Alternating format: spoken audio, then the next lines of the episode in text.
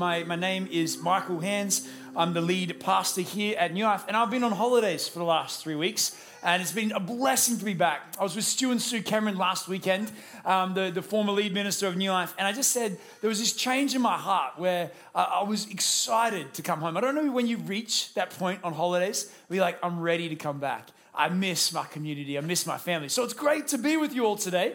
And for those of you who are here for the first time, um, or it's your first time in church, thanks for rocking out rocking up on a Sunday. Thanks for coming along. And whether you're a follower of Christ or you're not a follower of Christ, you are so welcome here. You belong. You don't have to believe what we believe to be able to be a part of our community here at New Life. Amen? Fantastic. That was, that was more to the Christians to join with me in saying amen to that. It sounded like it was just Bradley, who before, was anyone else concerned that Bradley was stealing a child before? As his, he was actually going to his wife, Cheryl, who he was just over here, who, who wanted to see the child. Just in case you're wondering, Bradley's amazing. Moving right along. Friends, today we're in week number nine, week nine of our series in Ephesians. Some of you are here for the first time and you're like, they've been doing the same thing for nine weeks. Holy smokes. This is the longest series we've ever had as a church, and I'm excited by it. Now, to give context to today's uh, sermon, I need to read the passage in full. And I want to just couch it with this. Maybe you're here saying you're not yet a Christ follower, and you're going to hear some things that may be confronting in this passage. I want to let you know Paul is writing to Christians. And so if you're not yet a Christ follower today and you're wondering, oh, what does this mean for me? I want you to observe as, as an audience what, what is God saying to Christians more than what is he challenging you on necessarily. So join with me in Ephesians chapter 4, verse 25. The Apostle Paul continues writing to the Ephesians church. He says, Therefore, having put away falsehood, let each one of you speak the truth with his neighbor for we are members one of another. Be angry, but do not sin. Do not let the sun go down on your anger, and give no opportunity to the devil. Let the thief no longer steal, but rather let him labor doing honest work with his own hands, so that he may have something to share with anyone in need. Let no corrupting talk come out of your mouth, but only such as is good for building up as fits the occasion, that it may give grace to those who hear. And do not grieve the Holy Spirit by whom you are sealed for the day of redemption. Let all bitterness and wrath and anger and clamor and slander be put away from you, along with all malice. Be kind to one another, tenderhearted, forgiving one another, as God in Christ forgave you. Therefore, be imitators of God and beloved children, and walk in love as Christ loved us and gave himself up for us as a fragrant offering and sacrifice to God. But sexual immorality and all impurity or covetousness must not even be named among you as is proper amongst the saints. Let there be no uh, uh, filthiness or foolish talk, nor crude joking, which are out of place, but instead let there be thanksgiving and life. You may be sure of this that everyone who's sexually immoral or impure or who is covetous, that is an idolater, has no inheritance in the kingdom of God, in the kingdom of Christ and God. This is the word of the Lord. Thanks be to God. Thank you, Bradley, once again. Friends, would you join with me? There's a lot to cover today, and I need some help. I need God to move in our hearts because more than you need to hear from me, we need to hear from God. Let's pray. Father, Lord, there's, there's heavy stuff in this text, there's light stuff in this text, but mutually, we all need to know what it means to look more like you, Jesus. Father, the world doesn't need more of Michael. The world doesn't need more of us as individuals. We need to know more of the grace and love of Jesus Christ. So reveal that way to us today. Holy Spirit, may there be less of me and more of you, we pray. In Jesus' mighty name, amen. When I first met uh, my wife Sarah, who was at that stage not my wife Sarah, she was Sarah Turner, uh, I was driving a 1984 single cab Hilux flatbed ute. It was a beast. It was my mighty steed. It was around 2011. So, this 1984 single cab Hilux flatbed ute was actually more of a death trap than it was a chick magnet. But I found out that this young girl had started coming to church named Sarah Turner was really attracted to guys in utes. So I dished out $1,100. I bought this thing that I thought would be amazing. Turns out this, this Hilux ute that I bought might have looked cool, but it had no uh, airbags, it had no air conditioning, it had no stereo system. I'm almost fairly sure it had no suspension, and it had no power steering. Now, if you don't remember what it means to have no power steering, it means that every time you go around a roundabout, you're having an exercise on your traps and your tries, especially in Robina, which is the international home of the roundabout, which is horrible, which is where I grew up. So here I am hauling this thing around, rocking up to church and trying to wink at this girl without looking creepy when I rock in. And she finally agreed to go on a date with me. And I thought, this death trap isn't going to be good enough. I need to fix it because it would take five minutes to even start the car. So I'm like, I know what I can do. I'm going to put carpet in the tray. So I carpeted the tray. I then had one of these, I don't know if you remember, but you used to be able to put this cassette in your car, and then there was a cord that would attach to your iPod player. And I, so I did that. So now I had music. And then the seat was cracking and it was leather and it was old. So I put a towel down, and I'm like, she won't know what's hit her. This is amazing. Or if she does, it'll probably be me losing control of my power steering in that moment. And I rocked up and I, and I went to my first date with this beautiful young lady named Sarah. And on the way there, my car broke down. And I had to call Sarah and be like, hey, um, this is that guy that's meant to come pick you up. Are you able to pick me up at all? I'm just a Hungry Jacks. So she came around and picked me up, and I'm like, oh, I'd be fine. So next time around, I went and I fixed the car with my mate named Dave, and, and it was ready to go. And I picked her up, and I'm like, she is so impressed that I have carpet on the back of this thing. It's phenomenal. We went out on our next date. It was great. But I remember distinctly the day that Sarah broke my heart. Um, I rocked up at her house in my ute, and I said, hey, sweetie, you can hop on in. And she goes, oh, can we not take your car tonight? I'm like, what do you mean, can we not take my car? She's like, oh, could we take my car? I'm like, why on earth would we take your car? She says, well, it, I mean, it has airbags, number one. I'm like, but mine has carpet in the tray. And she's like, that's not that impressive. And then eventually she's like, listen, I don't actually feel safe. If you're going to date me, then I'm going to now start to drive. So for the first six months of our relationship, my wife, Sarah, drove me around. In fact, we found out she's a better driver than I am. So pretty much for our whole married life, my wife, Sarah, drives. But what was the problem?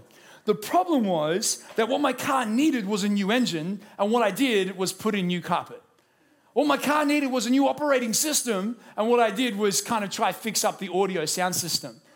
I, I made these cosmetic changes, and then I'm like, why is it breaking down? It's because it didn't need a towel on the passenger seat, it needed a new alternator. That would have helped. And the reason why I say this, friends, is because this is so often how we approach the Christian life. Instead of coming in a way where we actually say, hey, God, what I need is a new heart, we, we actually come before God and we're like, hey, God, just, just change some of the outward stuff. Make me look good. Make it seem like I've got everything together. I'll attend church, I'll pray a little bit, I'll go to small group, but, but don't change too much because that'll cost too much. Uh, just change the easy stuff. Put carpet in the tray.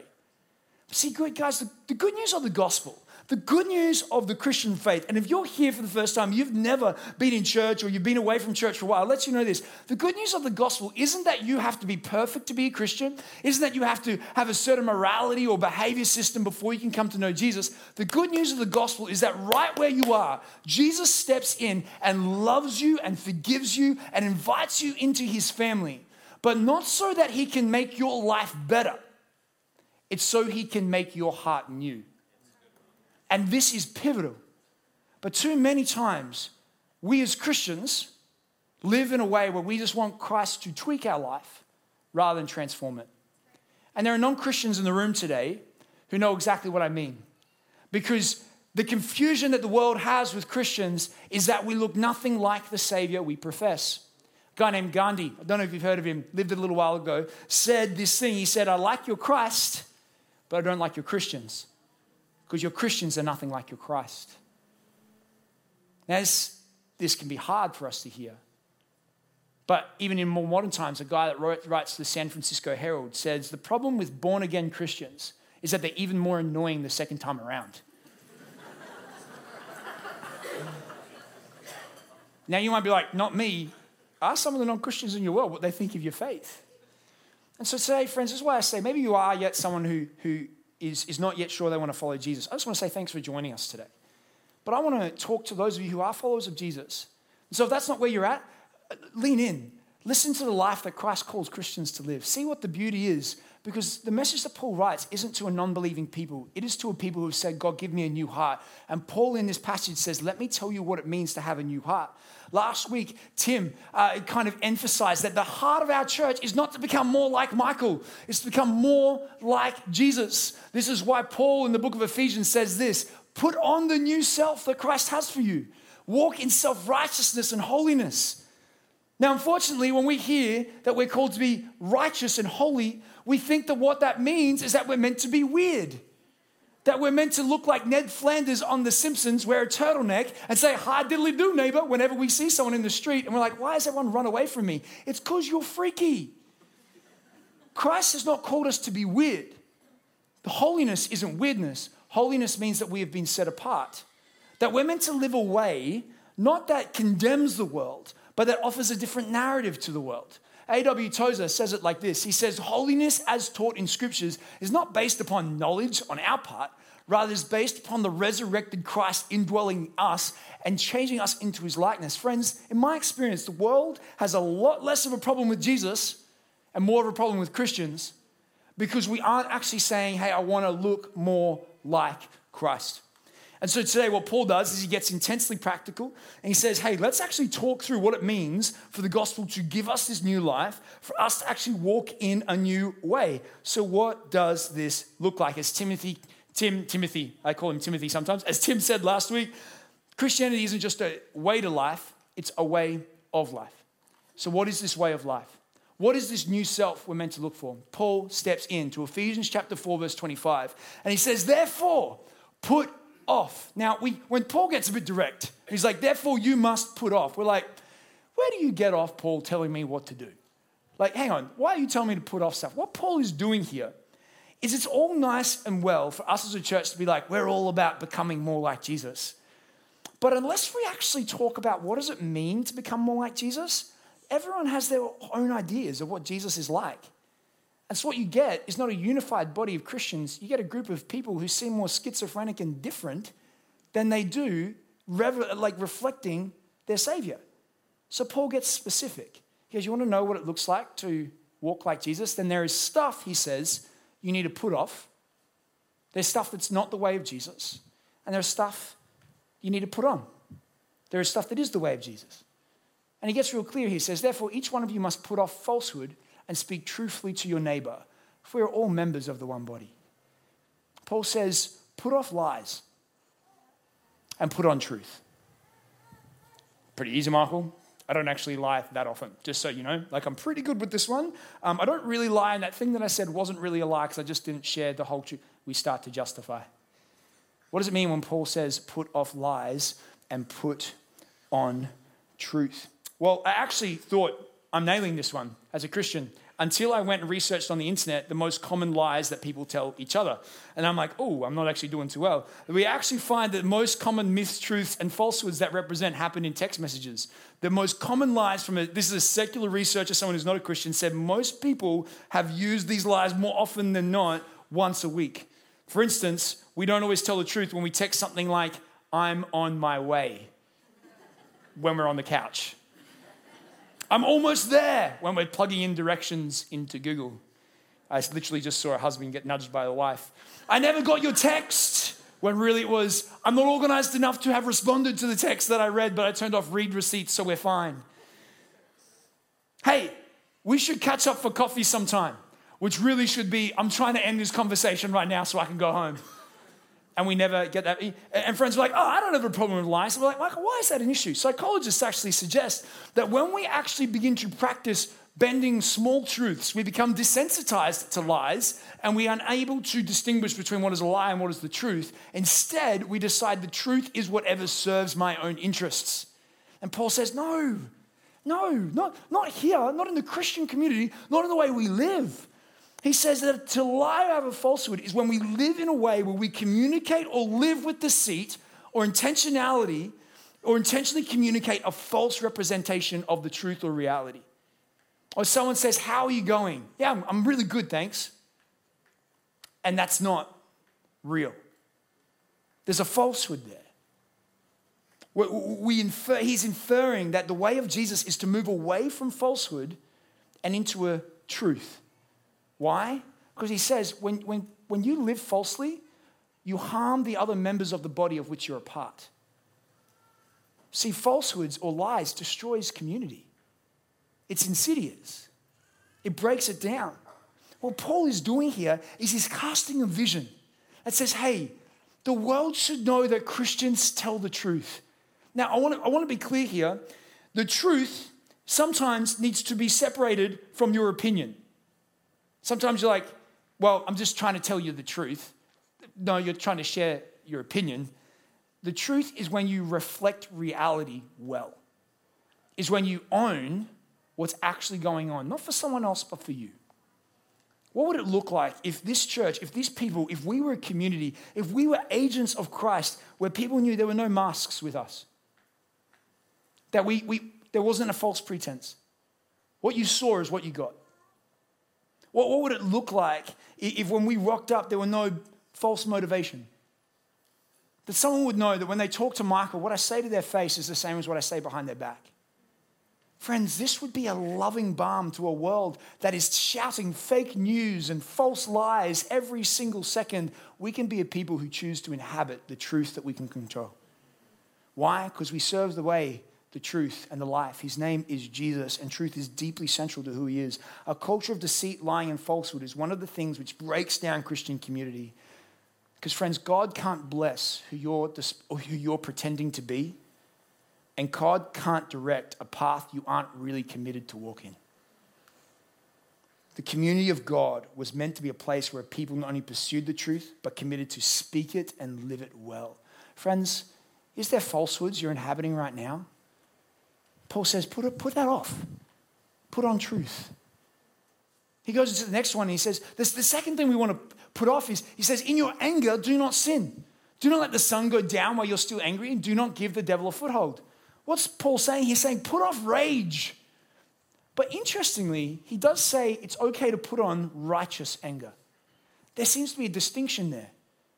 Now, for some reason, Christians have this Ned Flanders image to the world. People think we wear turtlenecks, we drink tea, and we're really lovely, calm people. And we think that that's what it means to be Christian. But what Paul seems to insinuate here is Christians should get angry.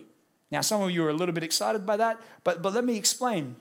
You see, Jesus got angry. In the Gospels, there's a moment when Jesus walks into the church back in his day, the temple in Jerusalem, and he sees that there are people who are robbing each other of money through corrupt deals, that there are people preventing Gentiles from coming to know the grace and goodness of God, that, that men and women are separated and say it's like it's a broken system. And in this moment, when Jesus steps into the temple and sees that people are falsely representing of God, that his house is not a house of prayer, but a house of thievery, he steps in there and he goes, Peace be with you all love and goodwill to all mankind. No, he doesn't. He grabs a whip, the Bible says, and starts turning over chairs and driving people out. He says, This shall not be a den of thieves, but a house of prayer. Stop being hypocrites.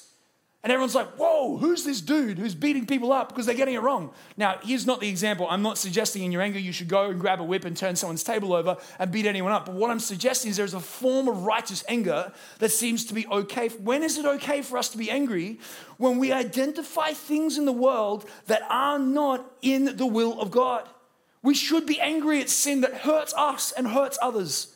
We should be angry at injustice that right now there are kids in sex slavery in factories and in workshops overseas. This should anger us. We should go, this is not okay. We should be angry at moments when the world is out of line with the heart of God. See, the difference between righteous anger, righteous anger and rage is often its motivation.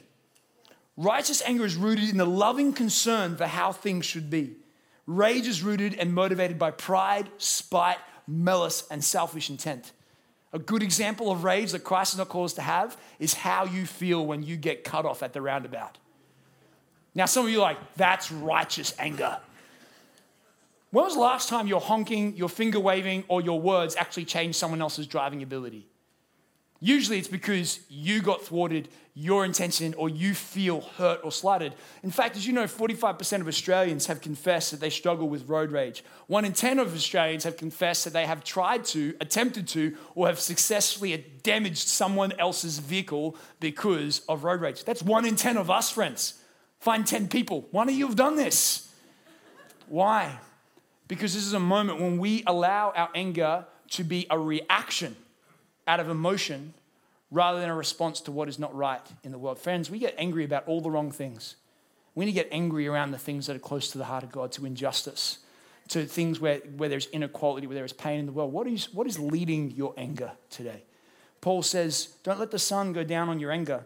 This doesn't mean that we should move to Greenland in the summertime so we can be angry all day long because the sun never sets. It means kind of have, have, a, have a time where you actually go, God, I'm angry about this, but, but you know? I submit it to you. That, that only you will be able to see what is right here. Rage is rooted in the wrong thing. Anger is, righteous anger is rooted in love. Glorifies God because it's driven by the love of God. And righteous anger will drive you to pray and engage. Rage will cause you to react and respond out of revenge. What is leading your anger today? Paul goes on, he says, Anyone who has been stealing must steal no longer, but must work doing something useful with their own hands that they may have something to share with those in need. This is another one for many of us. We're like, oh, that's cool. I haven't stolen anything from someone in a while. So, tick, I did that really well. You know, I, I mean, I, I stole the mint from the person next to me earlier, but other than that, I've done really well. But what ends up happening is that we have a false dichotomy here that what Paul is saying is that the way of the world encourages you to take what you want, and then the way of Christ is to just not take what you want. But what Paul says here is he says, put off theft, but put on generosity.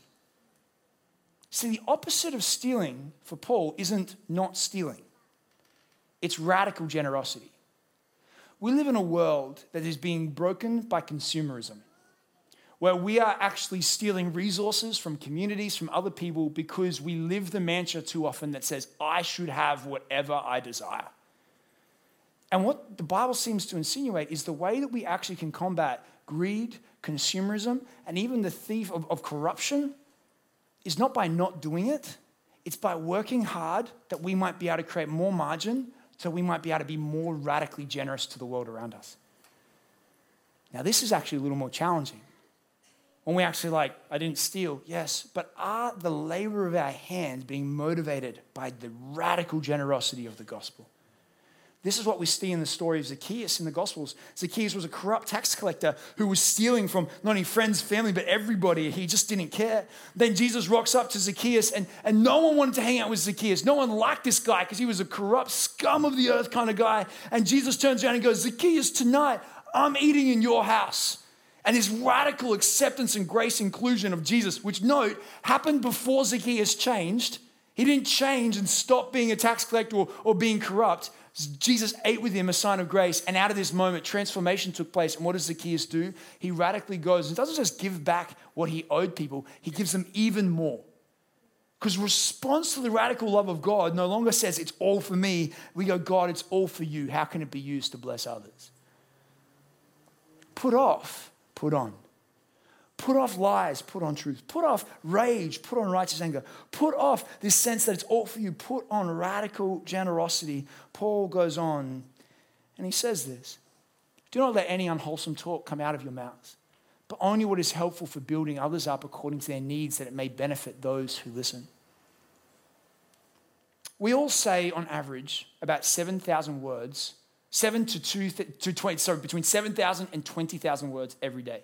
That's a big average gap.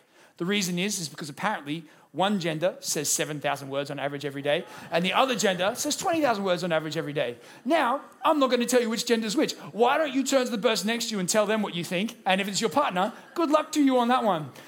I actually think that I speak about 50,000 words a day, which like kind of heightens us a bit. But the idea behind this is that we're all talking so often. And, and the question I'd ask you is if we were to place a tape recorder around your neck and record what you said in a day, what would we hear? Maybe what would hear texted? What would hear emailed? Malice, anger, gossip, hurt, whinging, foolishness, encouragement, life, empowerment, the Bible is very clear in James chapter 3. There's no gray area with language. It says to the Christian, hey, your words are either building up or they're destroying. And in Australia, we've become so flippant with the language of our mouth. We think sarcasm is a national pastime. Now, I know that because I'm a naturally sarcastic person. You've heard me talk about this before. But I've never had anyone leave my company and go, Man, I'm so thankful Michael was sarcastic today. Wasn't that lovely? Oh. You know, I, I learned the power of words when I was in school. Because when I was in school in year eight, I played rugby. And I know what some of you are like, man, you look like you owned the rugby field. Shock horror, friends, I wasn't very good at rugby. I know, you're amazed. But there's this sense when I was in school when um, I would have friends around me, and, and uh, they weren't really friends. They, they, whenever I rocked up to rugby practice, guys would say, Oi, left, right, outs here. How do you feel being the bench warmer again this week, Michael? Yeah, it's so good. In fact, whenever they shouted out Falcon, it meant that there was ball coming from my head. So I just got really good at ducking when everyone said Falcon. I hated rugby practice. I hated it because I was so defined by the words until a coach, a man named John Fife, came along and he stood there and he said, Michael, I know everyone thinks you can't. Let me tell you something. You give your best, I will actually make you into a better rugby player. I believe in you, mate. Let's go. And suddenly I stood a little taller. I went out on the rugby field, got absolutely pummeled and failed at it. Came off and he's like, let's go again. Stood a little taller. The words of one man saved me in year eight because he chose to speak words that built up or destroyed. Friends, how many words do we speak flippantly and carelessly? There is a world out there of non Christians who are surrounded by words of comparison, of words of judgment, of word of condemnation. When they encounter a follower of Christ, the first words of our mouth should be words that uplift and build up and actually lovingly encourage and overwhelm them. Friends, what are the words of your mouth? May we put off corrupt talk and put on building words of life. And then Paul gets a little little serious. Most of you will recognize what Paul is describing here as the Christian community. He says, put off lying and put on truth. And we'd all go, that seems like a really good idea. He says, okay, put off rage and put on self righteousness. Okay, that seems like a really good idea. But then he gets a little bit more personal. He goes on in Ephesians chapter 5, verse 3 to 5, he says this But among you there must not even be a hint of sexual immorality or of any kind of impurity or of greed because these are improper for God's holy people. Nor should there be obscenity, foolish talk, or coarse joking, which are out of place, but rather thanksgiving. For this you can be sure. No immoral, impure, or greedy person, such a person is an idolater, has any inheritance in the kingdom of Christ and God. And we stop there and we're like, Michael, I brought friends to church today. Why are we talking about sex? Some of you only just started listening. I want to be clear today. The ethic that is unpacked here is, is an ethic that, that, that Paul is writing to the Christian church. So before we look out at the world, I, I would love us as Christians to look at our own hearts and our own lives. Because what we end up saying ultimately is something like this. In practice, many of us have become Christian sexual atheists. In other words, God has nothing to say to them or us on that subject of any consequence, or at least anything meaningful enough to dissuade us from following their own course of conduct. It is the ultimate oxymoron. A person at once believes they are in a wise, sovereign, and loving God who created them and all things, also believes that this God should not, cannot, or will not inform their thinking or living. And there is a world out there who have made their own decision on sexual ethic. And can I say, that, that the only thing that a world that disagrees with us sexually should hear is the grace and love of Jesus Christ. Because what Paul is calling the Christian church to is to be the example, not the voice of condemnation. And this is so critical.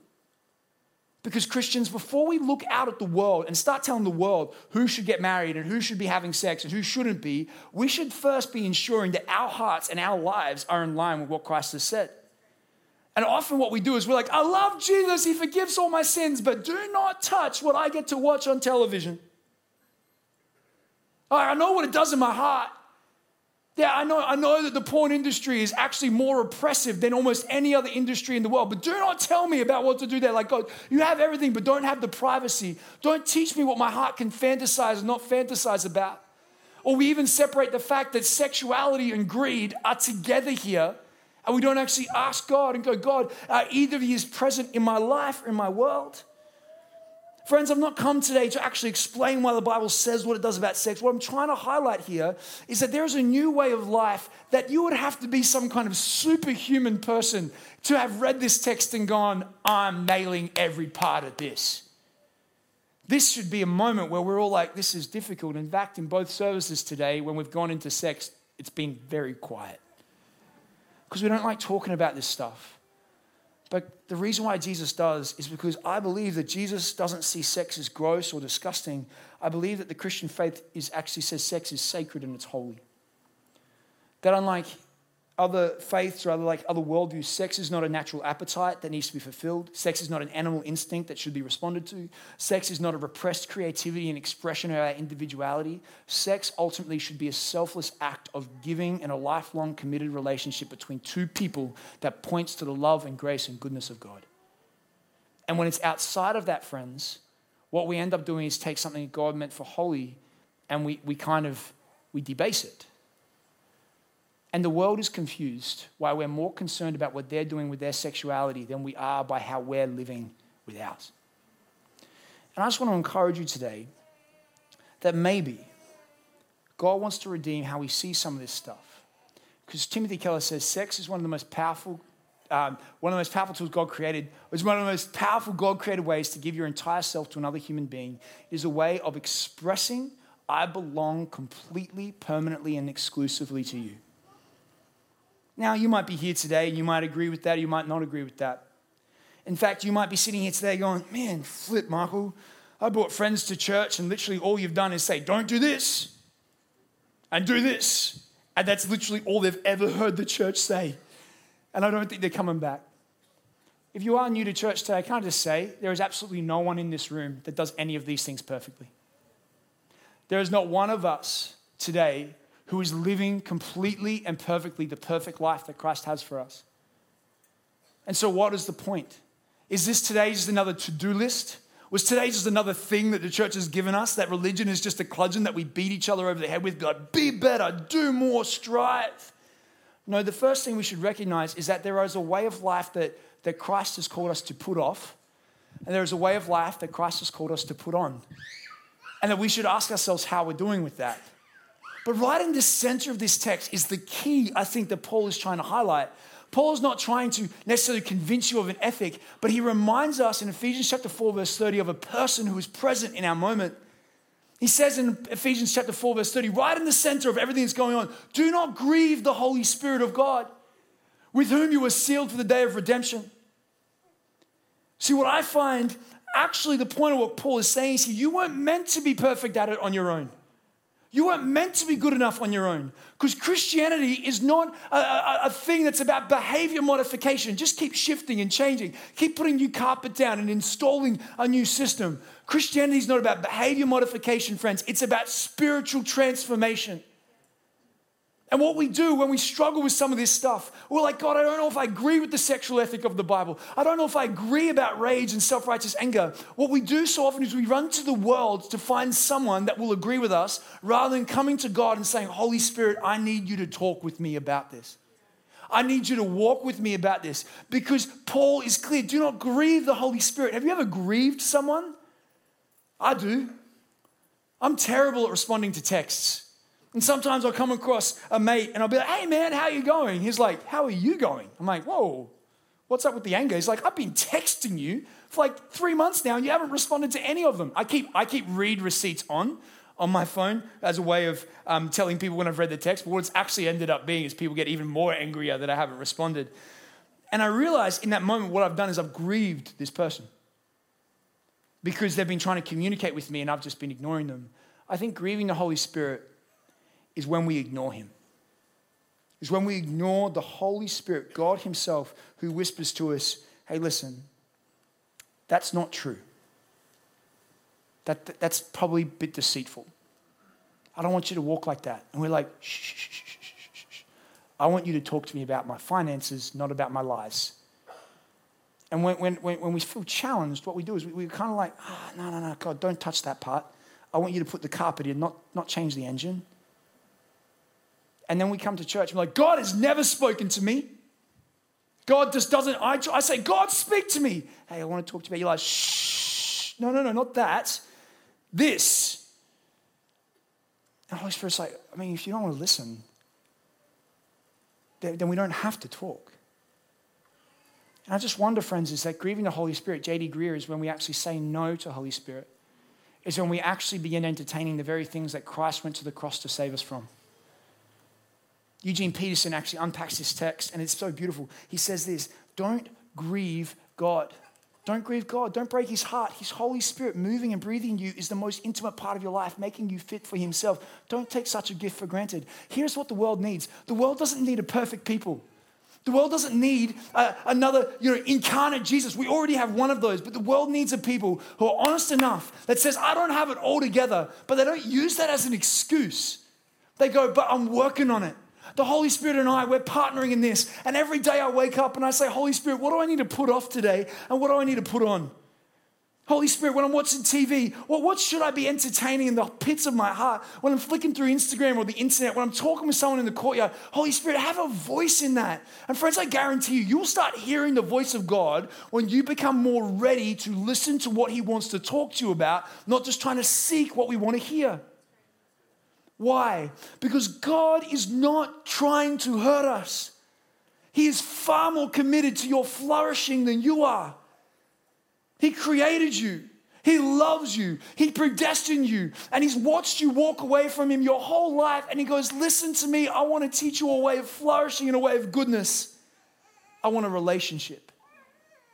And some of us today have turned down the Spirit, the voice of the Spirit so much it's time for us to pause and recognize it's not that He's quiet, He's just waiting for us to listen.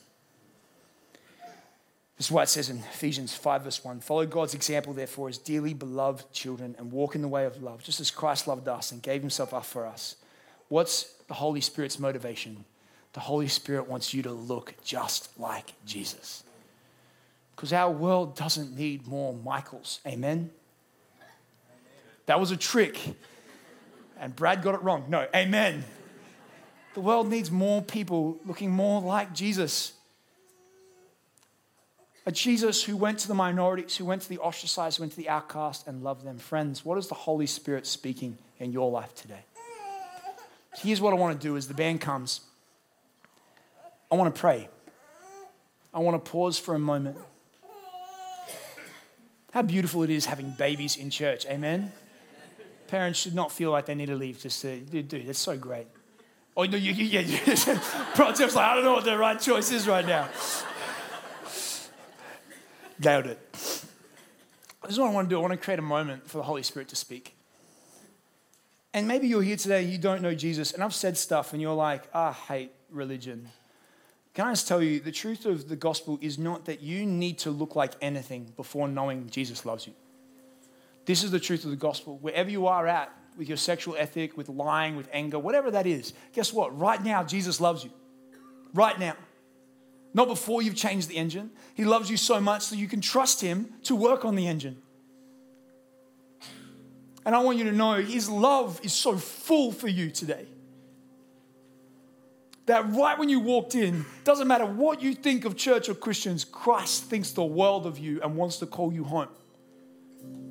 There are some of you here today who you've been walking the faith and walking through Jesus, walking with Jesus for a while now, but you've not been listening to the power of the Holy Spirit, and you're wondering why it's so hard.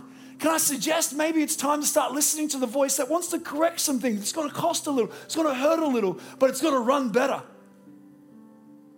The great engineer came to fix the engine of our hearts, so I want to create some space for that today. Would you bow your heads and close your eyes with me? And I'm just going to ask I'm going to say, Holy Spirit, what are the parts of our life that you're wanting to speak to us about? More than we need to hear from Michael, we need to hear from you.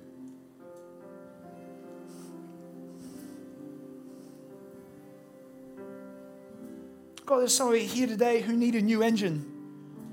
Who we've been walking in the way of the world, it's not working for us. We keep breaking down and we're trying to put carpet in, audio systems, we're trying to fix the cosmetic stuff, and it's just not working. God, we need you. I pray right now, Holy Spirit, in this moment, just tap, tap those people in their heart. The Bible says in Revelations chapter 3 that Jesus stands at the door and knocks.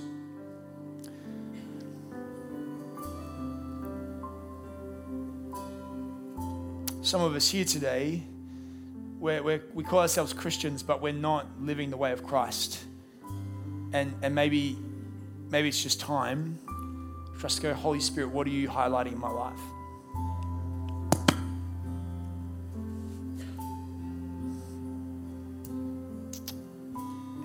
And I just want to, just with every head bowed, eyes closed, I want to just remind us of this, this sense to God is not calling you to do it in your own strength. He's not saying, go be better or else.